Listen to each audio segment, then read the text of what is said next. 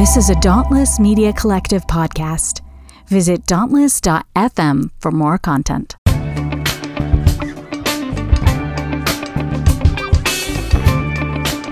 And welcome to the fourth edition of Chapel Probation After Hours, a quick 30 minute conversation with experts and friends reacting and responding to the stories on Chapel Probation, uh, where they share their insights into their work and life.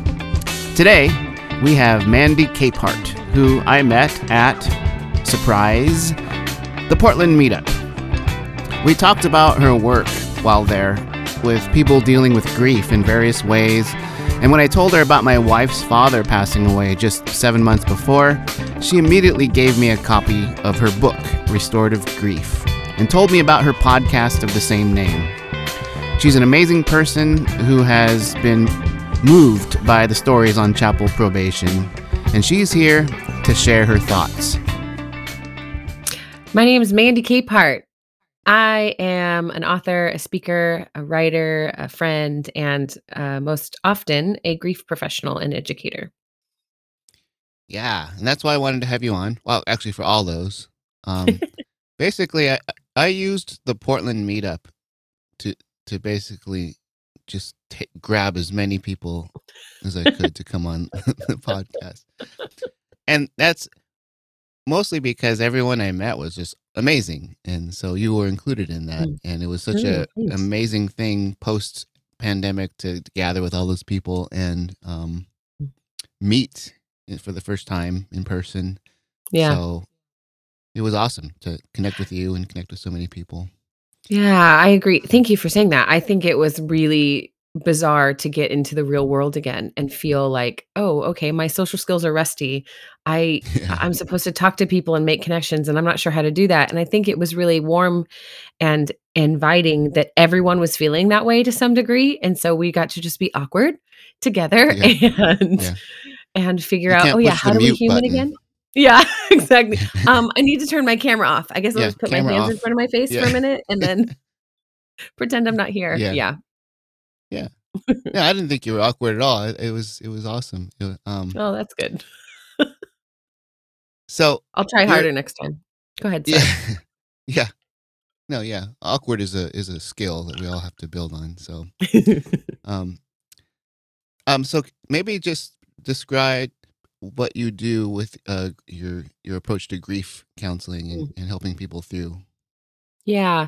Yeah. So I started working professionally as a grief support uh, a couple of years ago. My mom had died in 2016, and she was the most impactful loss in in a loss uh, in a lifetime of losses where I've genuinely cannot count the number of people I've loved that have died or have moved on, or we've um, just other different types of loss that I've experienced. And so in uh, 2016 until 2020, I was pretty traumatized and working through a lot of my own stuff, including a pretty toxic work environment as well, and trying to understand how to maintain my faith, knowing full well I was writhing in pain over the loss of Mm. my mom over the lack of my faith's ability to make sense in in the aftermath of her death and how it happened and I was really struggling. I was speaking publicly about it quite a bit, um, both from a stage and just in relationship. And then I ended up in 2020 being laid off and sitting in my living room thinking, I see all of this grief that's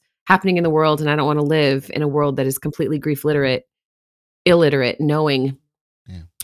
knowing this pandemic is not going away anytime soon, right? So we had the two week shutdown, and I just had this gut that said, this is not going to change anything for the positive unless we act and do something. So I wrote a book about my experience within the church and um, as like, you know, capital C church and its lack of comprehension about grief and how to support people for more than two weeks with casseroles and prayer, you know? Yeah. so it it became this really interesting transition for me as I was recognizing for years I'd been processing my own I guess deconstruction and understanding of how faith actually tangibly fits into my life but also how do I equip this group of people who I care about to not cause harm to people that they care about because there's already enough trauma and grief in our lives, and we're so obsessed with creating a program or, um, making sure that we celebrate life and we're feeling joyful and we're overcoming evil and all of these things that just felt so completely meaningless when I couldn't experience anything but numb in my thoughts in my heart, my body, my spirit, my connections to everyone. So it really transformed um, from the book into a practical coaching uh, relationship with people because I wanted them to experience the same thing to say, like, I, I'm not your guru, but I can give you some insight on how to take action on behalf of your own grief without needing to rely on everyone around you to tell you the right way to do it. Because frankly, Yeah. if you are aware that you're grieving, then you're doing it correctly. So Yeah. that's uh, a nutshell Yeah, that's great how I got there. because and I think I took some of that from you when I in talking to you and some of the, the things in your book about I, I think the tendency is to want to just fix everything and offer solutions when someone's hurting. So in on chapel probation, when someone tells me like a really hard story or that, or that they're struggling with the aftermath of either going to one of these schools or Mm. loss of faith, my tendency is to like want to jump in and help them through it or and Mm. get them to the other side, you know, Mhm. pull or push. Um, and I, I think I've I've been trying to just let people sit with their grief and process and Yeah. talk about it and um acknowledge that it's it's a part of their life. Um and certainly there's healing eventually, but um I, I don't know. When you Yeah. When you have something traumatic and you recognize something traumatic because a lot of the Right. guests on this pod- podcasts started to realize how traumatized they were when they were asked to be on the show, on the podcast um they thought they had Ah. just left all that behind and it sent some of the guests into sort of like a tailspin for a little bit as they sort of reopened up the traumas that they went through um so I hope I hopefully I haven't like sent people like into major tailspins, but um, Well, but um, yeah, I, I know you've listened to like maybe the Ella Ella episode, and um, Yes. Yeah. so uh, from your from your view, what what have you heard, and what thoughts have you had a- about the stories? Yeah. Yeah, I listened to quite a few episodes just thinking about the context of of the setting that these beautiful souls are trying to grow up in. And for context for myself, I didn't really get involved in evangelical church until college. And I was at a very liberal school intentionally. And so it was really Yeah. I, actually I tried to go to Reed College in Portland, but I just couldn't afford it. I'm like, I Oh, tried to go to the that's most the liberal most school liberal school in America, right? in America. I tried, but I couldn't afford it. Yeah. And so I ended up at, at Southern Oregon University, which I loved it there.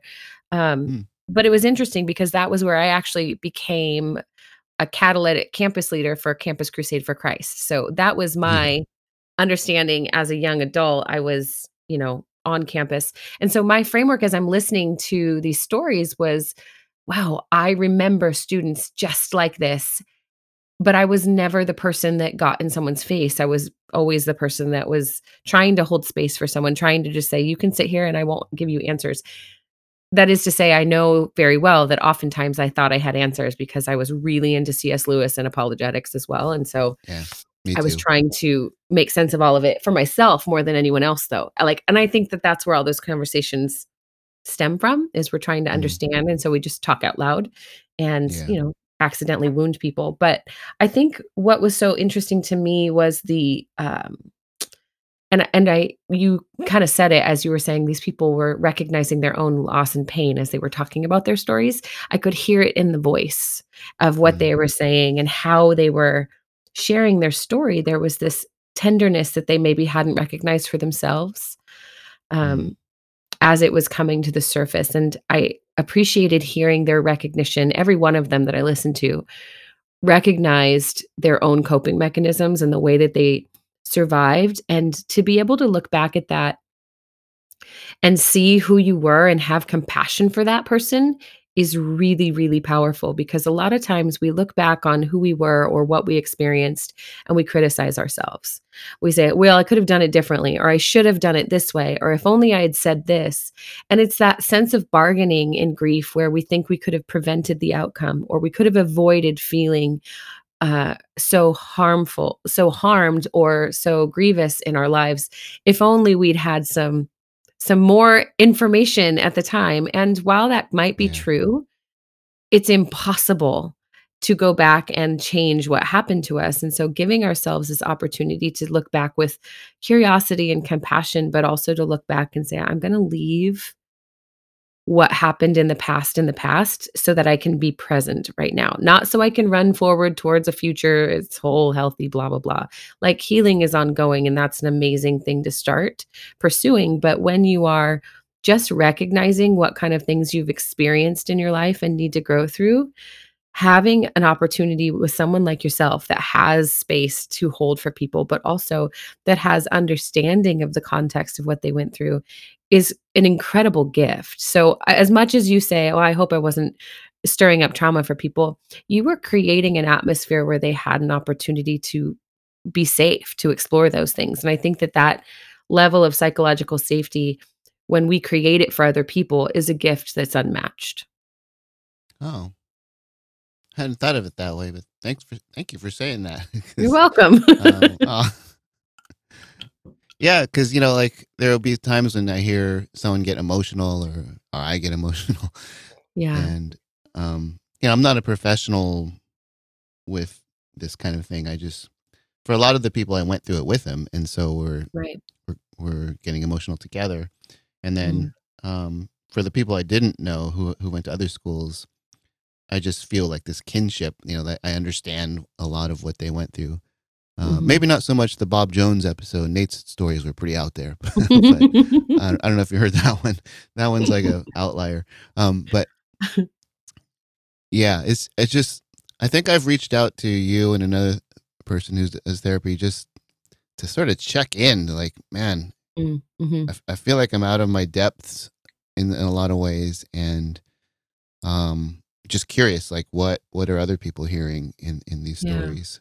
Um, Yeah, I think what's really I mean, it's incredibly admirable that you're holding space for these stories and asking that question on their behalf as well. How do I support them well? Um, because in grief support, we tend to minimize to avoid our own discomfort. We will either will relate and tell stories and say, "See, I turned out okay. You're going to be just fine," to try and oh, avoid feeling the discomfort that someone else has. Um, or we have a tendency to decide that we can solve this problem quickly for them. And I think that that really is not what you're doing. I think what you are doing here is creating an opportunity for people to be honest. Well, what I was going to say is ba- basically what I think happens when you create this opportunity for people to open up. It's it's a gift that you are recognizing that you have to offer because we don't want to go down the road of minimizing someone's pain so we can avoid the discomfort of what they're experiencing. We want to equip ourselves then instead to be eh, capable of sitting in the discomfort with them, not trying to minimize, not trying to offer platitudes or comfort, and certainly not scripturally or using scriptures to spiritually bypass people, which is a lot of what you hosted in these conversations was hearing people minimizing and spiritually bypassing themselves in order to survive that cognitive dissonance that they were experiencing. Um, particularly, what I one episode that I found really uh, challenging for myself was Lina's episode about missions overseas because I have a very um, complicated understanding and relationship to missions. My there are missionaries in my family. Um, I was on one when I was with Campus Crusade, and it wasn't international. We were in Colorado, and it was glorious. But I will never forget one of the um, experiences we had because we were working all day long, and then we would go out at night and, of course, minister to the city, whatever that meant. And every time it meant evangelizing someone, like walking up to a stranger and talking about scripture, I refused. I would walk Yeah. around, but I would be like, "Hey, man, how's it going? Who are you?" And get to know them. I would offer nothing. Um, I got called out for it because I was I'm not interested in being told what to do most of the time. And Yeah. so I said, fine. And I walked up to someone and I spoke with them about Jesus and they ended up accepting the Lord with me and and going through this fucking prayer. Oh, I'm so sorry. No, Going no, through we this- we say fuck all the time on this. Oh, good. Thank goodness. Because I was like, ah! um, Yeah, because that yeah. was my exact reaction. I was Yeah. like going through this tract with them and then getting so depressed afterwards because Oh, for me, it's always relational. It's always Yeah. about connection. Everything I'm doing has to move me closer in connection or further from people. mm, And in that instance, I was then met with, I'm not the one that you're going to be able to build relationship with because I leave. I'm 21 and I leave in a month. But here's some local churches. No, I don't know anything about them and someone told me I could trust them, but I know that that's probably not true for some ways and and I to this day wonder like who is that woman? Where is she? Is she safe? Was she harmed? What did I Yeah. do um in her life? And and I think that that's really what in that episode blew me away that you were able to keep space for her to process and work through what she'd experienced without just coming unhinged like I want to most of the time. Um because because it is there's I mean like but aside from the fact that my I also have a minor in anthropology and so studying cultures and learning about cultures does not mean inserting yourself in cultures and adjusting or influencing those cultures. Right. And uh, right. so there's a lot of uh, things that were very complicated that came up for me as I was listening, but I do want to just applaud you for the way that you are asking questions and making helping people make sense of what they have been trying to make sense of for themselves. You're offering them a chance to kind of mirror on their behalf what they've experienced and and validating yeah what you went through is was really hard and it makes sense that you're feeling some kind of way about it that's not a an easy task and uh, we tend as people who've experienced things like that to want to rush in and heal other people like wounded healers as the phrase goes and i Yeah. think that that's not what you're doing because i think wounded healers can be very um, wounding in themselves unintentionally but i don't think that you've caught i haven't heard that you've caused that i've heard that you've created compassion for people to pick up for themselves Oh, again, thanks for saying that. I, that's that's bl- kind of blows my mind because yeah, We live in an era of unprecedented access to information, news, and media. But what happens when all that information leads you to suddenly realize you spent the majority of your childhood in a cult? Well, we can tell you. Join me, Jessica Goforth, and Kathleen Reynolds as we take you into the world of cult recovery after all the emotional, psychological, financial, and sexual abuse we experienced as part of Bill Gothard's Advanced Training Institute. On our podcast called Leaving the Village, we talk candidly about our journey out and interview other survivors whose experiences will boggle your mind as scandals continue to rock the twisted world of IBLP. Subscribe to Leaving the Village today so you don't miss a single episode. I as as an English professor, I- you know, I'm, I'm very I really believe in the power of story, right and our stories have power to have power to heal as as we process them and as as we e- learn how to express them and, and tell them Yeah. because when we when we tell our own story it depends on the on where we are with it right it's it depends on Yes. how much we have processed it so the way i tell a story today i could tell the sto- same story a year from now and it may be different because i i view it differently or or i have Yeah. that time to to process it so i really feel like the the stories that people tell on this podcast are like um a bookmark into this is where i am today um, Yeah. i've already had people reach out to me who's like well i yeah, I don't know if I told that story right, or if I don't know if um, Mhm. if I still feel this that, that way. And Yeah. um, and I think that's okay because, and I tell them it's like, but that's where you were at that moment. yes Um, and so I'll probably have to s- start saying it in the in the podcast that, you know, these aren't these aren't the be all and end all of our of our experiences with the way we tell them now. The, the, we're all in process as we figure out um, who we are and and what these stories mean to us.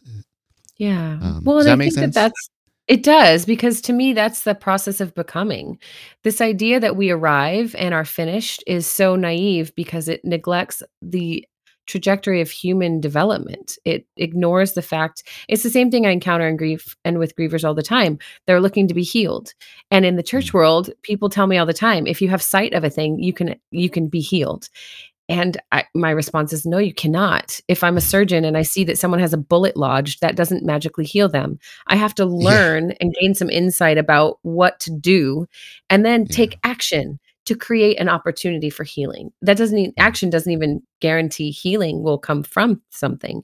It means I have access to healing. And the more that we gain that insight, the more opportunity we have to go on. And so I think that um yeah just as a destination of course your stories are chapters along the way. It's such an easy metaphor but it's it's real and it makes perfect sense. I even every time i write a blog or an episode on my own show or even the book itself i feel like i need an addendum as well like this is then. Some of the things in my book i even today would say I'm not sure that that's entirely helpful, but it but it sounds like it's been helpful for enough people that I'm not going to say here's here's round 2, here's the second Yeah. edition with better information. Yeah. Take No, it all there's more back. refined information. Yeah. Everything was Yeah. Forget well, no, that. all of that it was yeah, true. yeah. Yeah. But at the time it was. It was meaningful, it helped, it was true. And there are some things in that that no longer serve. Just like we have permission as humans to change and evolve, the same thing is true with grievers and anybody in any context.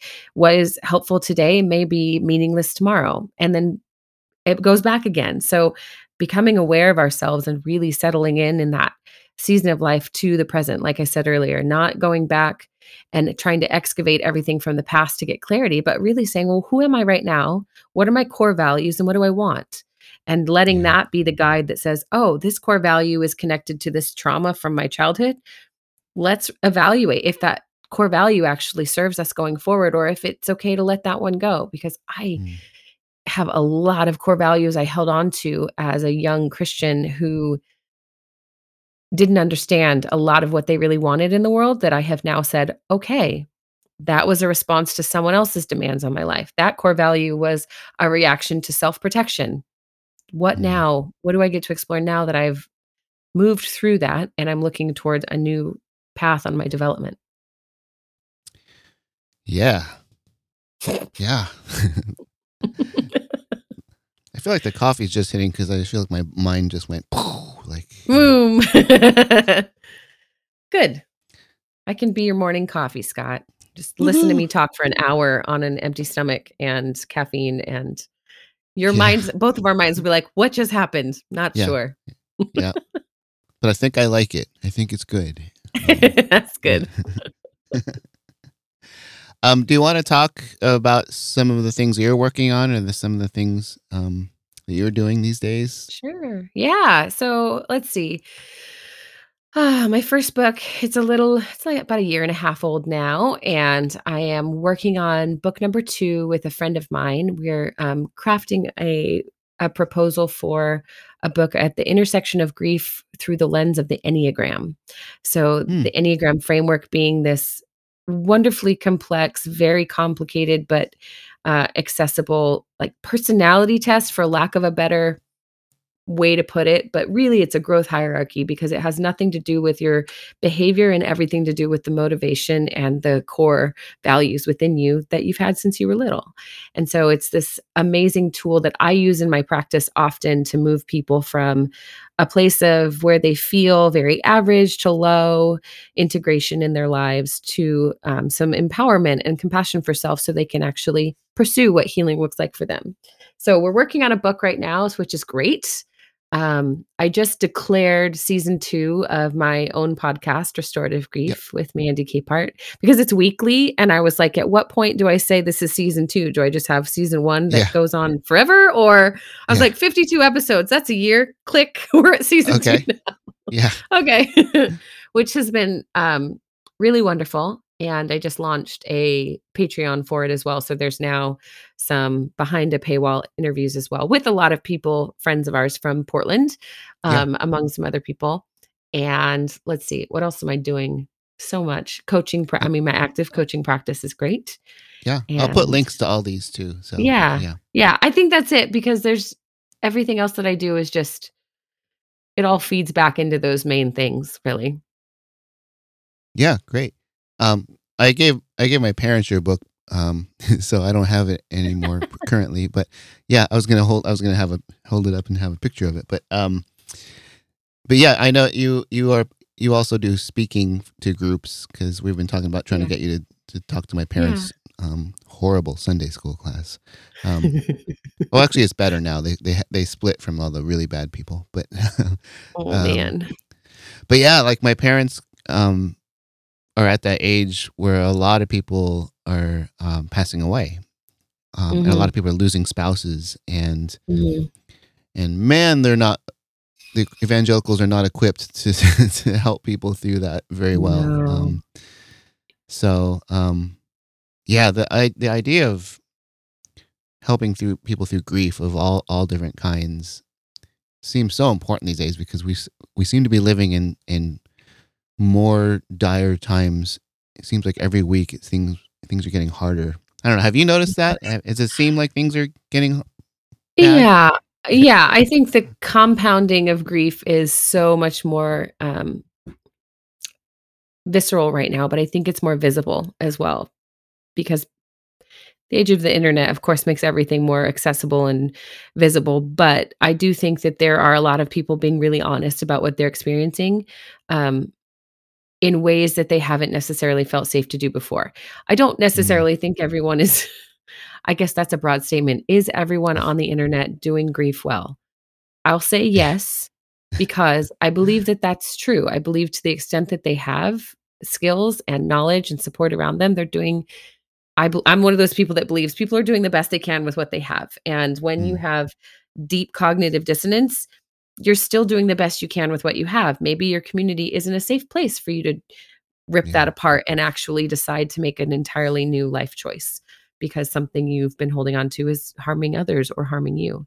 Um, but it's definitely been exponential, and the way we have traditionally dealt with grief as a Western culture especially in evangelicalism, is blame and Yeah. accusation. You know, there's a, you know, the devil took them from us or or Satan is working against us and we have to pray and fast or the Lord needed another angel and it was just their time and the days of our, our you know our days are numbered no one knows the day of his coming but he, he knows that um he counted every day you know it's very fatalistic Yeah. um there was nothing i could do because spiritual forces are against me or t- this morning I saw someone accusing women of being the fall of society and I was like that says more about you than it does anything about me but also it says something about me too cuz uh I'm terrifying to you. Good for me, you know? But yeah.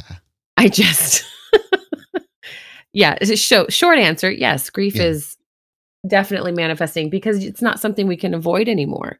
Um structurally our culture has always been really well set up for us to avoid it. We're very busy, we're very Yeah. focused on productivity in the West and uh, we're focused on, you know, core spiritual development in unto an afterlife that very much disregards life here on earth. Uh, whereas I think a number of people are recognizing, wow, that's such garbage because I don't want to get there wherever there is and feel like my life was a waste or not even a waste, but just like full of anxiety because I'm trying to do the right thing as if black and white is a meaningful and um, attainable state of cognition, which it's it's so not. I mean, it's a cognitive distortion that we work actively to dismantle when we Mm, experience it. And so I think what's happening is enough people have said black and white thinking is not safe, it's not reasonable, it's not logical, uh, and it's time to be done with it. And so what's happening is people who are saying, okay, I agree, are then recognizing, holy shit, I have cognitive distortion and black and white thinking everywhere in my life. Now what? And that in and of itself spirals us into all kinds of grief and loss. Yeah. So when I said it felt like things were getting worse, maybe they're getting better because people are just more aware of things. Uh, there's more connection. I think so. Yep. The internet so can be so horrible, but it also Yeah. can be informative in that I'm not Yeah. alone in going because yeah, maybe the it's just the human condition. We're we're all there's grief everywhere. There's there's Yeah. anxiety. Previous generations, we just we didn't have the internet, so we just just tucked it down into us and just Yeah. powered on. And so maybe people dealing with it now is is good. Oh man, when you mentioned the uh, God needed another angel, Your skin crawled? yeah. Well, I at back at APU, I had a colleague whose wife was going into brain surgery, and it was like one of Oh. those 50-50, She could make it, or she might, you know, she might not. Yeah. And this woman who was like like a missionary and was teaching some classes walked by and tried to console him with that shit like and it didn't Yeah. help no surprise it was just like i can't believe she thought that was helpful to say Right. you know maybe god needs her more th- i think she said something like i think maybe god needs her more than you do and it's like man Right. where where's like any sense of empathy for Right. this person who's who's perhaps would lose his spouse the following morning you know it's like Right. Yeah, it's it's an incredible disconnection when we try to say things like that because those are those moments of I'm speaking the truth in love. This is what Yeah. scripture says, right? But yeah, there's and no then you're wrong to be grieving then because it's it's going There it against is. god's will or god's plan or something Yep, exactly. The following the logical part of that. And that's where it becomes such an interesting, um, violent communication in that moment. And we Yeah. have language to explain that now, but 30 years ago, we didn't have that. We were busy trying to figure out, well, what would Jesus do in this situation? Well, he sure wouldn't have said, maybe buck up, buttercup. He wouldn't Yeah. have said those things. So yeah I don't know well he why we. Yeah, right. his friend died you know like th- that He to me is everything made the moment available to himself to experience the full range of human emotion. And you know, you've read my book, so uh, like that's the thing, the one part of my faith that remained intact as I was grieving was recognizing like, well, what if I just pay attention to Jesus? What if I sit with the words of Jesus? What if I meditate on the actions and the behaviors and the attitudes of Jesus regardless of everything else in scripture? Old or New of his Testament. followers Yeah, regardless of his followers, because I was just as fucked up as they were left and right. And I kept finding myself actually experiencing calm and genuinely experiencing a, a sense of comprehension that didn't have any answers. It wasn't like I suddenly had clarity or Mm. things made sense or felt resolved. I just felt like, oh, right. I remember as a child thriving in the mystery of the unknown of God and whatever remains when we all are done with this earth. I'm going to return to that because adults are trying really hard to convince me that there are set answers. And I know that they're all fools. I don't want to be, I don't want to go down that road. I don't want to force myself into a box that is just going to need to be dismantled or, you know, melt around me the second it rains, which is Yeah. kind of what it felt like it did. Oof yeah indeed well i think we solved solved all the world's problems today I, think feel confident that yeah people are going to be fine now. yeah from this point on if they hear this Da-da-da. that's it that's that's everything So anyway, thank you so much for joining me and and talking about this. Thanks for listening to those episodes. It, it's just I'm always amazed. I don't know if you have this experience. If someone tells you they listen to something, you know that's like a half an hour, or an hour, or an hour and a half of your of their day that they spent listening to you. It's just like, oh, Yep. Like- it feels like a hug every single time. I keep telling the people who sign up as like subscribers to my premium episodes or patrons or whatever, or they'll someone will reach out to me on Twitter and say, Hey, this thing that you said really struck me. I like it's a holy moment for me. yeah, I, I it I believe everything. I don't I don't believe that there's a separation between the sacred and the and the what's the word secular. I I don't even know the word because I don't use it. And so in my framework, that's a moment of like connection. It's a moment of coming towards someone. And so, yeah, I agree with you. It's a complete, it's such a gift. So, yeah, of course, I would come toward you and listen to your work. yeah, and I you. So, um, every all your info will be in the show notes. And Sweet. yeah, thanks again for hanging out with me. Yeah, you're welcome.